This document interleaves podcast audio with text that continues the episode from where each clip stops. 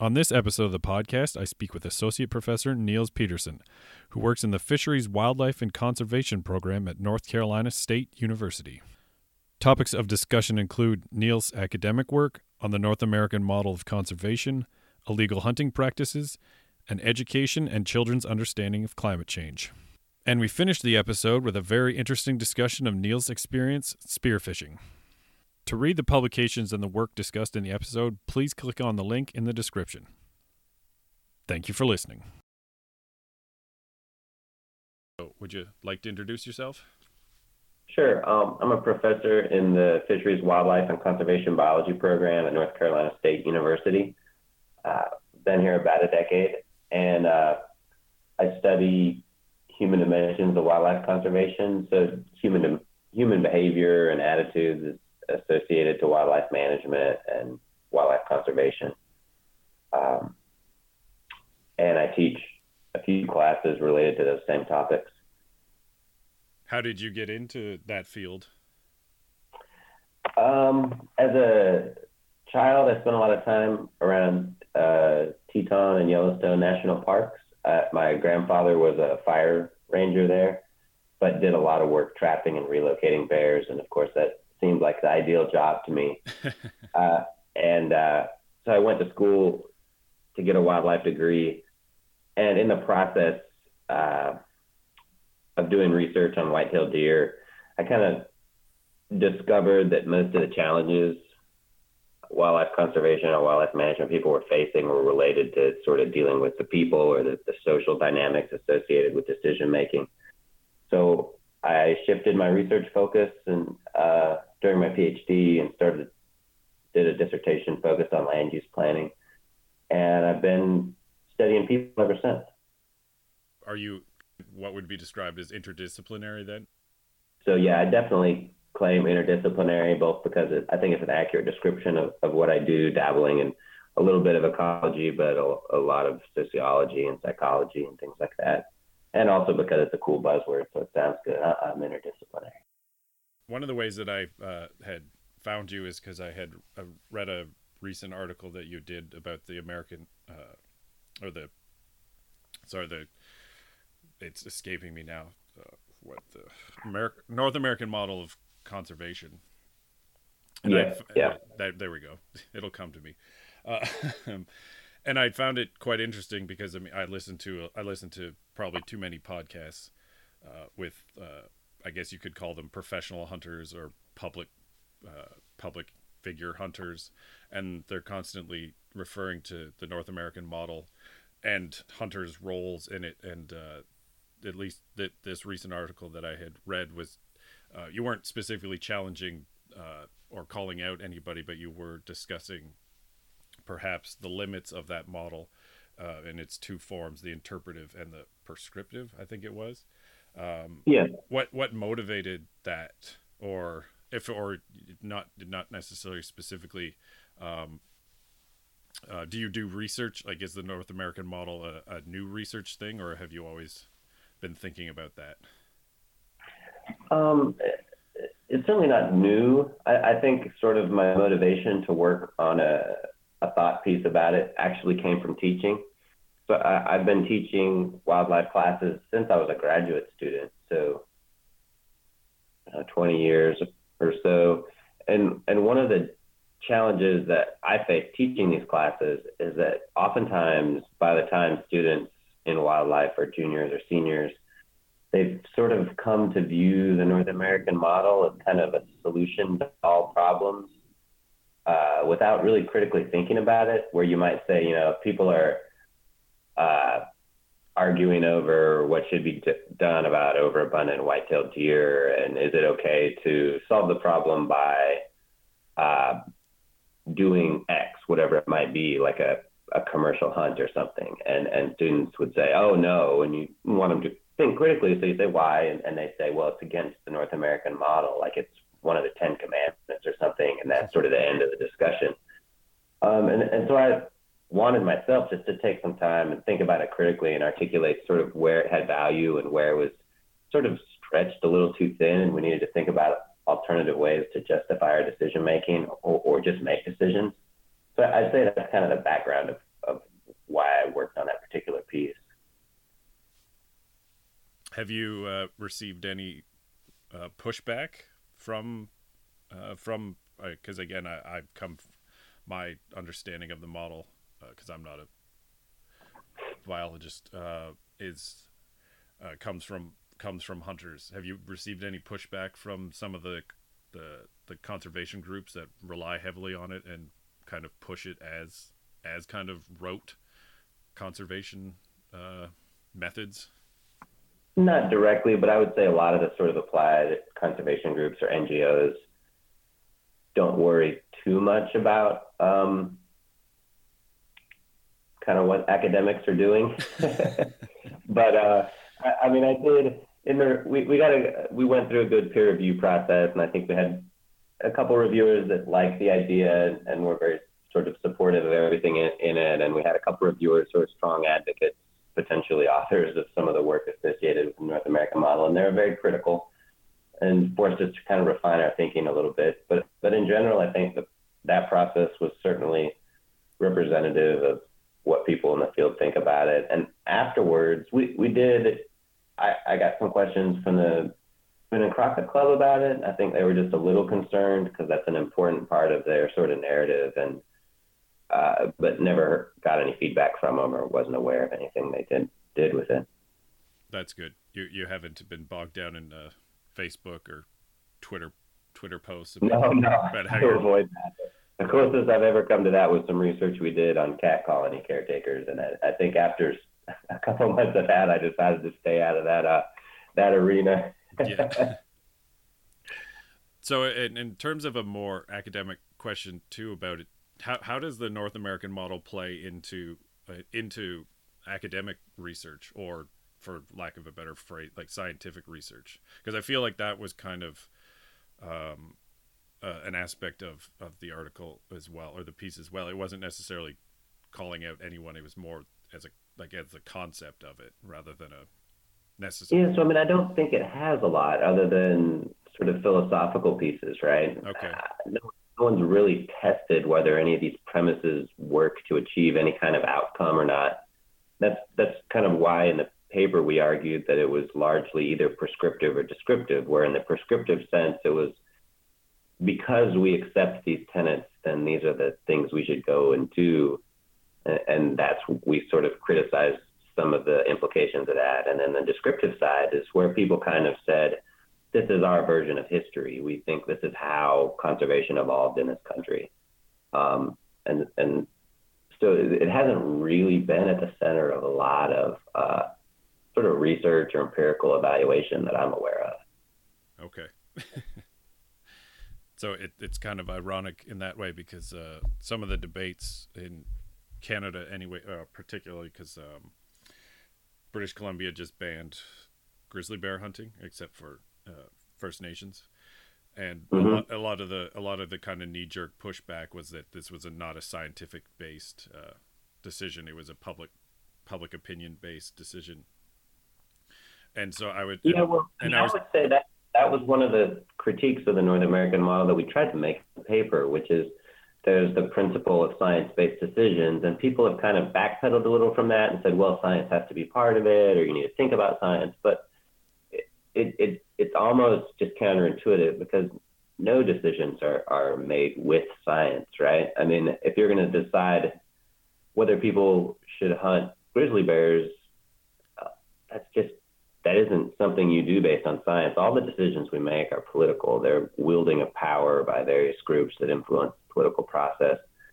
And you might use science as evidence for some point in an argument you're making, but in the end, it, it's not something that makes decisions. It, it's just not how decision making works. And, and, I, and I think sometimes this idea, and this is something that one of the motivations for the paper is, is among my students, there was kind of this assumption that, oh, we, we make the decision based on science. And in some ways that weakens wildlife conservation because you have a lot of sort of, you know, people who are, who could be very effective in shaping these decisions who aren't because they think they're just sort of given based on science rather than part of the political arena where they need to engage strategically.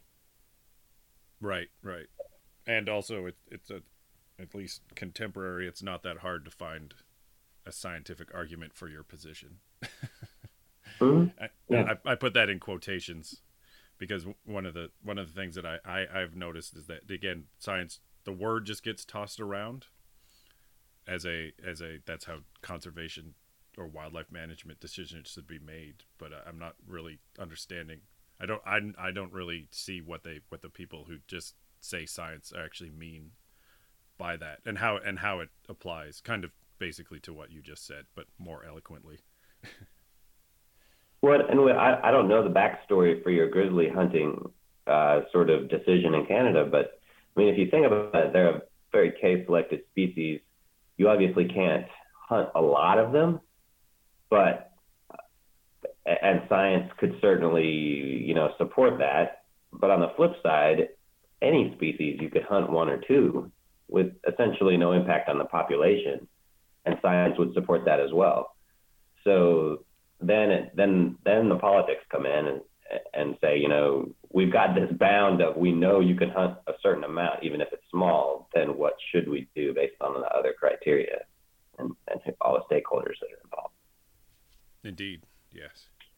Uh, what what other research are you currently working on or planning to work on? Well, in the vein of interdisciplinarity, I'm I'm all over the place. I, I, two two big themes. Uh, one less related, perhaps, to this conversation is related to uh, research with K through 12 age students on uh, the efficacy of different climate change curricula and, and the possibility of using students to influ- influence their parents and local government leaders to address climate change.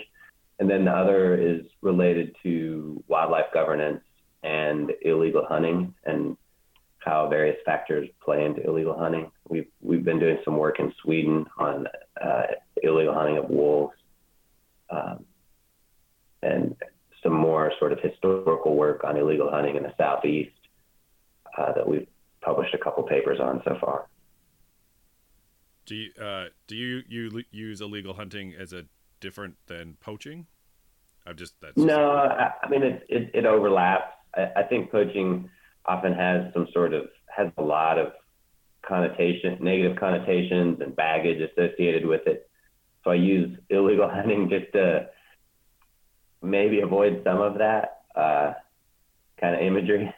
But right. it, it certainly include would include poaching within the illegal hunting um, category. But sometimes the sort of rule breaking or rule bending uh, is less severe than people might associate with poaching. So in Right. Sweden, they have some fairly serious gun safety laws, and you're not supposed to, you know, move from place to place with a bolt in your rifle. And so if you sort of shortcut that so that you can shoot faster, you, you you'd be in this sort of illegal hunting realm, even though that's not something people would associate with poaching. Same thing with using vehicles to jump around really quick and get in the way of moving wildlife, where it's it's illegal there, but it it's it's not what people would associate with poaching. Right. So kind of like uh, viol like in some jurisdictions would be considered violations. hmm Right. Yep. How did you how did you get interested in in that, or wh- what's the genesis of that project? Uh, well, the, the the original ideas behind that project, uh, I worked with uh, some colleagues at uh, the Swedish Agricultural University, and we were interested in sort of what drove wildlife-related crime in general, uh, and the sort of wolf focus just became part of it because of pragmatic constraints, because it was such a big issue there. Um, and and some of the outcomes of those studies I think were interesting in the sense that we found some subgroups of, of Swedish hunters who perceive these infractions as a form of rural resistance as a counter to sort of EU control over local policymaking. And, and the people who were in within those smaller communities were more likely to uh, break hunting regulations, include illegally killing wolves, and, and also had sort of different perspectives of sanctions where they were more likely to sanction their hunting team members internally versus turn them in, or just pretend like uh, the infractions didn't happen relative to other hunters. Interesting. Are you is so Sweden is the the current like the current geographic focus? Are you in? Uh, it's a. Do you have interest in or intention to expand beyond that? Uh, well, this work is being done in collaboration with researchers uh, that are doing similar projects in Norway and Finland, and uh, there might be one. I think there's one starting now in Denmark. Uh, but we've done some work in the southeast, and some of this was largely uh, historically focused. But I, I, think this may have this also plays into the North American model idea. Um, it, just in terms of understanding how uh, subcultures of poaching or illegal hunting evolved, because it, it, you know the southeast has a long history, and one of the things we found here, just looking through old documents, was that uh, hunting was sort of a broad activity done by most rural people, and it was a subsistence activity, and it was done on private lands uh, where they were treated kind of for probably 200 years until at or around the, the Civil War. And after that time, there was kind of a transition where uh, rural and urban elites kind of closed off those commons. And in the North American model history, it's sort of told as this triumph of Teddy Roosevelt and hunters um, over these sort of market driven people. But in reality, a lot of what happened was that social elites closed the commons as a way to protect their hobby. And in so doing, they created a subculture of poaching and illegal hunting. And even today, some of those people, you can trace their culture and their roots to uh, being sort of forced out of those commons and the way they talk about illegal hunting and uh, using those private lands when they're not supposed to harkens back to the time that they were sort of disenfranchised from what they considered a commons. Interesting. So it kind of it, it, kind of mirrors almost uh, the because the again when, whenever I hear the North American model, it it tends to always be compared to the European model with aristocracy and private landowners holding the rights to the land and the creatures that live on it. And then you have this yeah. case in the United States where it, it, it, if not not perhaps a similar, at least a similar move in terms of closing people's access out. No, I would argue it's, it's somewhat ironic because I think one of the, the ways the North American model is one of the ways we try to distinguish ourselves from European models is that it's, uh, you know, quote unquote democratic and it's sort of the common man or woman's activity where, where it's not back, back on the continent. But in much of certainly uh, private land portions of the United States, like the eastern half of the country, the sort of subculture of illegal hunting that we have today comes from disenfranchisement of the sort of common people uh, by more elite hunters. Have you been uh, have have you said it? It's just been a, a historical review so far for your uh, investigations into the southeast. Have you talked to any people who? Uh, well, so would, historic, would... historical and based on interviews. I could send you a link to uh, one of the papers associated with that. Oh, that would be great. Yeah. I, I haven't thoroughly read through your entire catalog, so. well, the one of the papers um, I'm thinking of was published in a I think a journal called Rural uh, Rural Criminology that doesn't do a great job indexing in popular places. Oh, okay. So, are, do people uh, with your through these two projects do uh, do the hunters involved uh, do they is it easy to get them to share what they do what they do the quote unquote illegal practices? Um it's not easy but but it's probably easier than one might anticipate.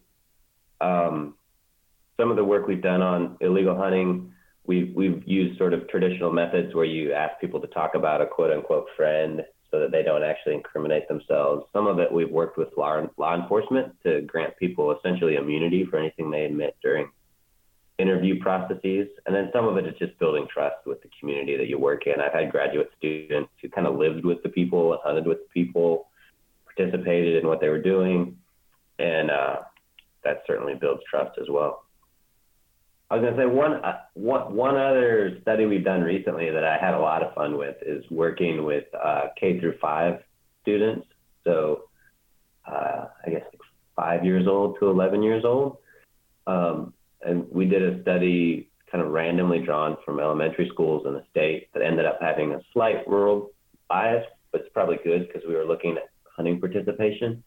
And we had the students kind of pick all their favorite wild animals and uh, found some really cool results in the, in that the children who had had some sort of hunting experience, either going themselves or, or participating in family trips, uh, knew more uh, native wildlife species and also sort of pr- preferred them versus the stereotypical charismatic African wildlife, lions, tigers, um, or not tigers, but elephants, that type of thing, right?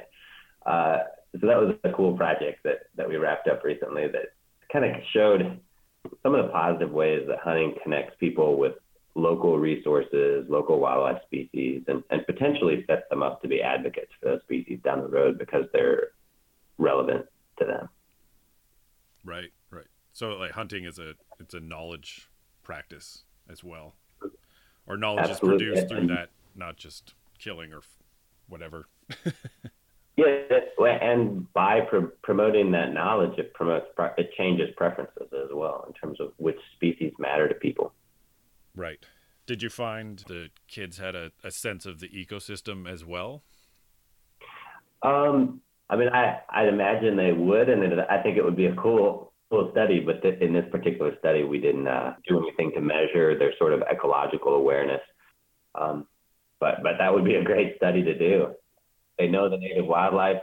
One would presume, especially that the effect might be even larger in the sense that they have some awareness of how this native species connect to the ecosystem, what, what habitat might be, even if they don't use jargon. I, I mean, I would, I would, I would presume there would be a sense of, of the broader, of the broader habitat, um, just, in terms of, just even for the practicalities of hunting a particular creature. right. And I, hope that this is the area that kind of takes off in the future because what when you review some of the wildlife literature, particularly when hunting is involved in some shape or form, it, it's an assumption that people just make with no evidence.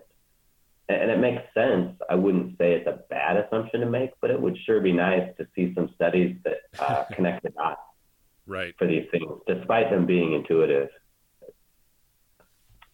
Right.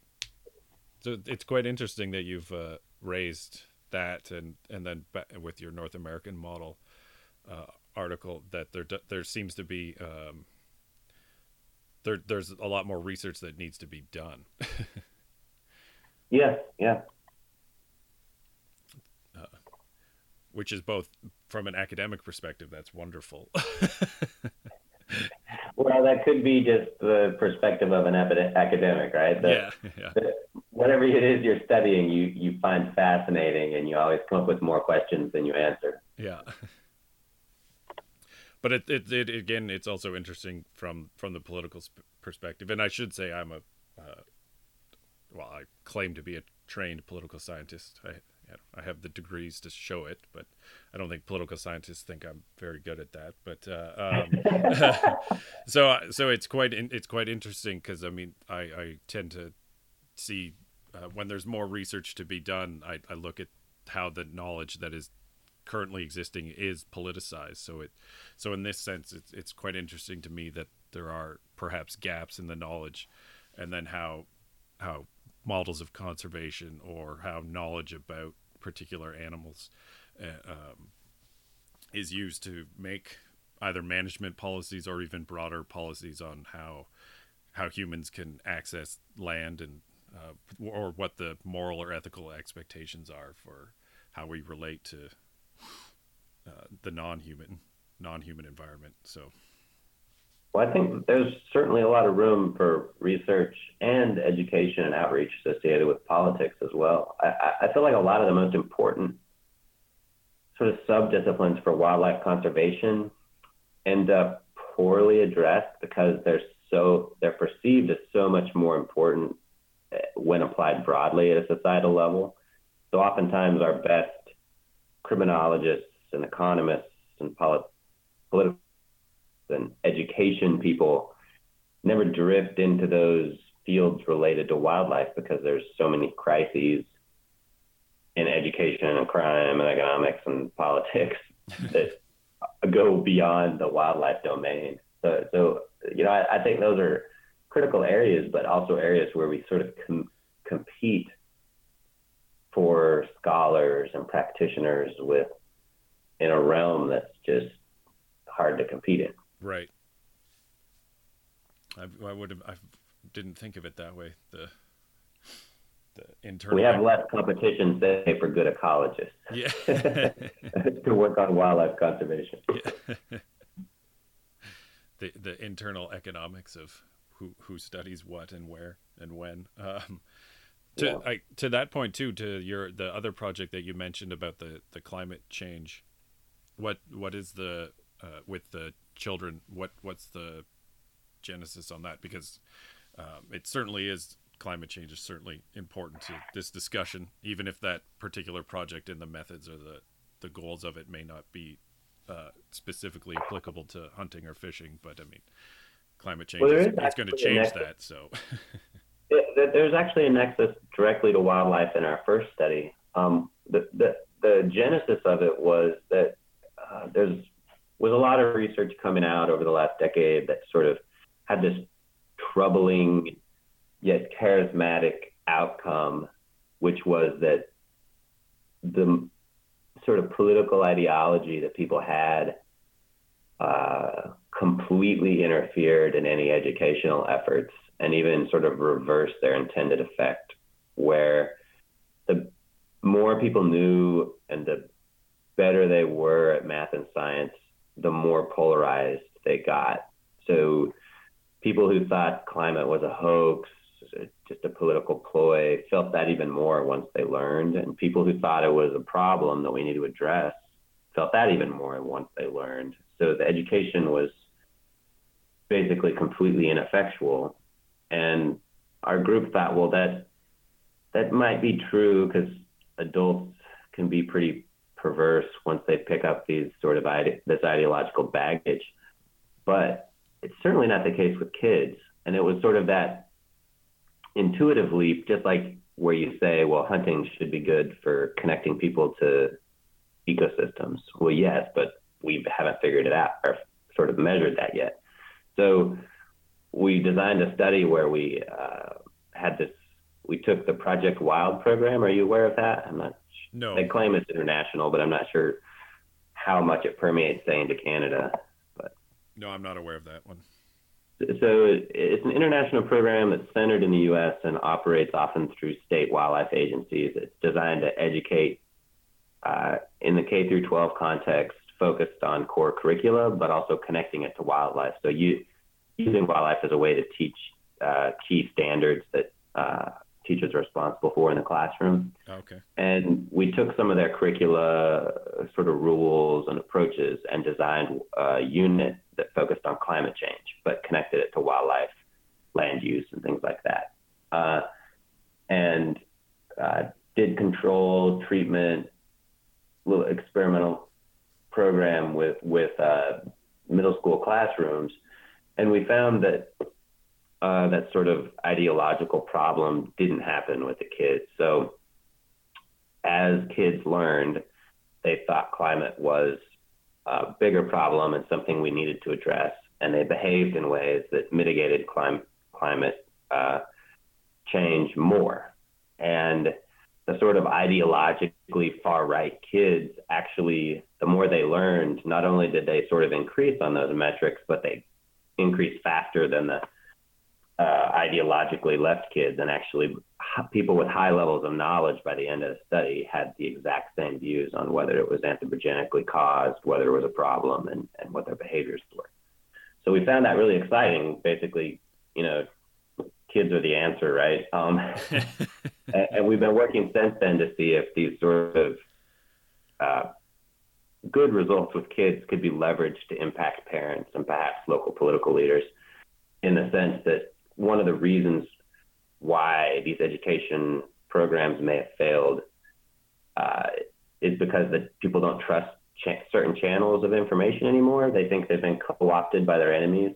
Right. Uh, but your own children are often sort of seen as safer and less likely to be co-opted. So, so that's what we're working on now. Right.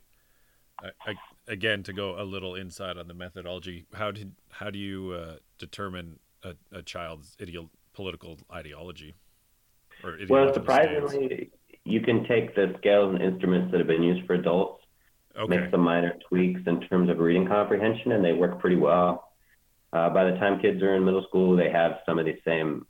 They've they're already developing uh, these types of ideologies in terms of whether more or less government interference in your life is a good thing. And uh, I was actually somewhat surprised by it, the the sort of scale metrics that measure how well the questions sort of work together to measure an underlying construct worked as well or better with the kids as it, they did among adults. So they're they're already latching on at that age. Interesting. So I guess it's 12 to 14 ish, the age we were doing this. Right. So it's interesting to see how in, how important particular uh, learning particular knowledge at that age is then. Yeah, absolutely. And in t- and so is was the project to come up with with a curriculum or was it uh, or just or as a toolkit for people who are looking to develop curriculums or policy influence or what have you? Uh, well, when we developed a curricula that's available online um, using the sort of Project Wild guidelines, and uh, yeah, that one's already available. And then we've sort of tweaked that curricula uh, to hopefully make it more likely to promote the sort of intergenerational effect. So the, the curricula we're working on now is based on the previous one, but includes particular elements that are supposed to promote uh, engagement with parents, like interviews, shared projects, that type of thing. So, so we're working on a second curricula now that that that emphasizes engagement with parents. Cool. Is that publicly available? The new curricula, I don't think is, but the the, the original one is, and uh, I can send you a link to it. Sure, that'd be great. When I post this up, I'll just add the links. cool. Is is the the is the curricula uh, meant to be like it? Is it can be applied in different educational jurisdictions? It not. Like... Yeah, absolutely. It's open source, if you will. Okay. Uh, there are a couple key pieces of the curricula that would probably you probably want to adapt, say in Canada, because they use examples of uh, species whose ranges might end south right. of you. Uh, they still would they would certainly make sense, I think, to students, and the application would. But I think students would get more out of it if it was a, a species that they see on their way home just from school. Right. Again, breed a little bit more local or familiar connection, mm-hmm. and not not have it so far away as well. Right. Although apparently polar bears are a global animal, so. Yeah, yeah. I mean, they're circumpolar in their range, but uh, apparently they have impacts much further south than they probably realize. Um, on that note, in terms of what uh, were the, uh, in terms of the animals or the creatures or the other organisms that you look, was it, uh, was it kind of like a broad based, or was it uh, looking at charismatic ones, or uh, or more local? Existences.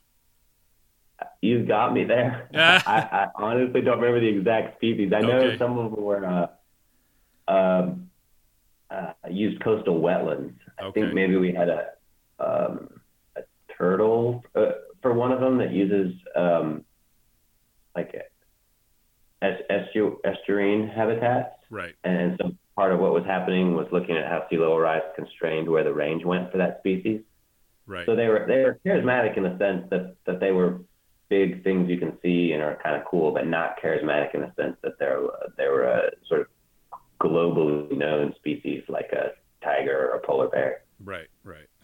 Yeah, I, I only asked not to not to get, catch you, out, but because I, I also do work with on seals and seal hunting, mm-hmm. and, so and and getting into and the understandings of how how animals that have that aren't global in the sense of their ranges or their interactions with people become kind of global celebrities in a way. And so I just uh, inter- interest. So I am interested in the particular animals that appear in research or in education or in just people's day to day conversations because it's interesting to track how how certain again how certain creatures that may actually just be uh, have more local interactions with people become become a global concern or or become a global symbol of a of a problem.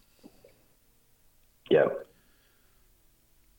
Cool. So I I'm gonna assume when you had mentioned uh, that you had grown up around uh, Yellowstone and Grand Teton that you're from Wyoming. Uh, well, I was born in a little town called Driggs that was two, uh, and my parents' house was two miles from the Wyoming border in oh. Idaho. Oh, Idaho. Okay. the state that always gets forgotten when people refer to those parks. yeah, it's actually the, the little communities there have become a, a, bedroom community where the labor force that works in uh, those parks lives and does long commute, commutes from. Okay. So, did you uh, grow up hunting and fishing and being outdoors? Um, yes and no. So, as a youngster in Idaho, I went hunting a lot with my dad, but mainly just kind of wandering around the woods behind him. Um, when I was old enough to hunt myself, my family moved to Texas, which is a, a private land state where we really had no access. And so at that point, I really never got engaged. My father would uh, head all the way back to Idaho to go hunting, where he had ac- access to public land. Uh, and then I kind of got back into it a little bit when I moved here to North Carolina as a faculty member because my colleagues took me out. But I think I, I just lack the patience for hunting here, is which it? is largely hunting where you go to a stand and kind of wait. And I just, I, I don't have patience. I watched squirrels a few times and then I finally kind of just gave it up. you're you're not a you're not a sit and wait and hope type of person. No, more no. more wander around and yeah and and search. Yeah, it, it's quite a there is quite a difference between the the western and eastern approach to deer hunting anyways so yeah there certainly is my my wife particularly but also myself we we like to spearfish and i think it's kind of like active hunting because you're swimming around all the time, kind of chasing stuff down. So I, I enjoy that quite a bit. Oh, cool. Okay. I've, I've not talked to anyone yet who likes spearfishing. So maybe, how, how did you get into that? Um, I've, well, I've done a lot of research in the Florida Keys over the years. Okay. And it's fairly popular there. So I had friends that talked, talked me into trying it and found it was very fun. do you have a, do you have a particular fishing tale that you'd like to share? Uh, I thought about it because you mentioned that often people sort of share their, their hunting and fishing stories. But I honestly don't have sort of a big, exciting one that, that jumps out at. I, I would imagine that spearfishing, in terms of the stories you tell, they're a little different than uh, than rod fishing, because you're actually going and like you can see the see the fish before you uh, procure it. Yeah, so, yeah. So some of it is is it's more similar to hunting. I'd say a lot of it is is where you're looking for likely habitat or places where they might hide, or you're stalking one that's sort of moving ahead of you and trying to get into the right position for a shot. But I'd say in a lot of ways more like some forms of hunting, except closer because your gun only shoots five or six, maybe ten feet. Any any close encounters with uh, other predators in the water? I.e., too close for too close for comfort. I, am not very confident around sharks, and you uh, you very often see them. But as soon as I see them, I usually make my way back to a, a boat or a kayak and get out of the water. I, I I probably that's I probably fish, spearfish a little bit less than my wife because she's more comfortable with them. If one comes around, she'll often stay in the water, and I'll kind of uh, follow and try to sort of be a scout and make sure that big fish doesn't get too close. so you defer to their presence. Yeah, absolutely. uh, I think you have to unless you're pretty crazy. I mean, I've been out with with people who, you know, they are convinced they understand the species ecology and uh, kind of ignore them and will push them off of a fish with a with the tip of their gun or whatever and kind of fight them off to get the fish back to the boat and things like that. But I, I tend to just uh, leave the water if they decide they want to be engaged in the hunt. Have you ever had uh, another fish or uh, another like an eel or something grab something off your spear? Um, or does that is I that had, even a thing? no, that's certainly a thing. I know a lot of spear fishers uh, get kind of grumpy when people let that happen because they feel like it trains the sharks um, to harass divers. Right. That's okay. why they're so sort of willing to fight them off. Just because I know I get out of the water when they come around, I've never had that as an issue. I've had a, a snapper swim in a hole and kind of and have a, a moray kind of latch onto it, but I, they're a lot sort of slower and less aggressive, so I was able to just kind of tear it out of its mouth and keep it for myself. right. Okay. yeah, I never. I would have not considered that it, it could potentially be a form of habituation. Yeah, yeah. I mean, I don't. They they say they don't have that big of brains, but I think they can certainly learn and be habituated. Yeah. Um. Is it when you do it? Is it with a tank or use uh, snorkeling and diving down? Uh, just just snorkeling. I think uh, some people do it with tanks, but you, to to do it safely that way, you have to be very skilled. It's not something you just kind of try one day. Right. Um, too many things that can go wrong with all the equipment you've got going at the same time. And so, do you just do it uh, as uh, I guess when you're down in the Keys, or do you do it? Have you? Is that the only place you've spearfished, or? Um, we, we've we've done it a little bit uh, traveling associated with like a conference or something, but we don't really do it in North Carolina. Uh, here, it's not something that's done on the on the coast or in very shallow water. It's mostly done with scuba and uh, ends up becoming more complicated and more expensive. You got to get in a big boat, go a long ways, um, and potentially more dangerous because of that. Just because you're dealing with the equip, equip all the equipment, and also typically when you're diving, you don't go up and down every time you get a fish. So you're also kind of swimming around with a, uh, a creel full of dead fish, which is something I just don't like. yeah, I, I, could see that, why that would be uncomfortable. yeah, I mean, it, it's something that a lot of people do and do it safely. So I think a lot of the concerns are just sort of negative stereotypes uh, for sharks, but we're entitled to them sometimes. Yeah, yeah.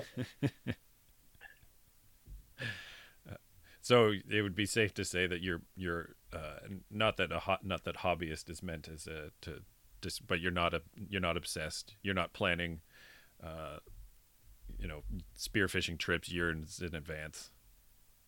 No, no, definitely not. is there uh, I again because I haven't talked to anyone. Is there a, a group of people? Is there a community like that that people who kind of that they're similar to big game hunters? That there's a spear fishing community that will travel the world and like they have their equivalent uh, like the turkey slam or the whatever the other large mammal ones are. I don't know if they've sort of named them like the Grand Slam type of thing, but there's certainly a community of sort of uh, like blue water spearfishers that'll go after uh, yellowfin tuna, marlin, travel to various destinations to do it, and they'll go after marlin. Holy cow! and do some fairly hazardous things. I mean, there's so yeah, there's pretty tight knit, very intense groups um, of people who go, you know, try to snipe cobia off of bull sharks and things like that. Um, but but again, that's a community I just I've never been a part of. Yeah. In, in in a sense of sort of like a extreme hunting culture, though, equivalent to like Grand Slam or grizzly bear hunting or uh, trophy hunting in Africa, I, I, would say there's certainly some parallels there. Right. Well, I think I've probably taken up more time than you had planned for. So thank you very much. You're welcome. Have a good one. You too.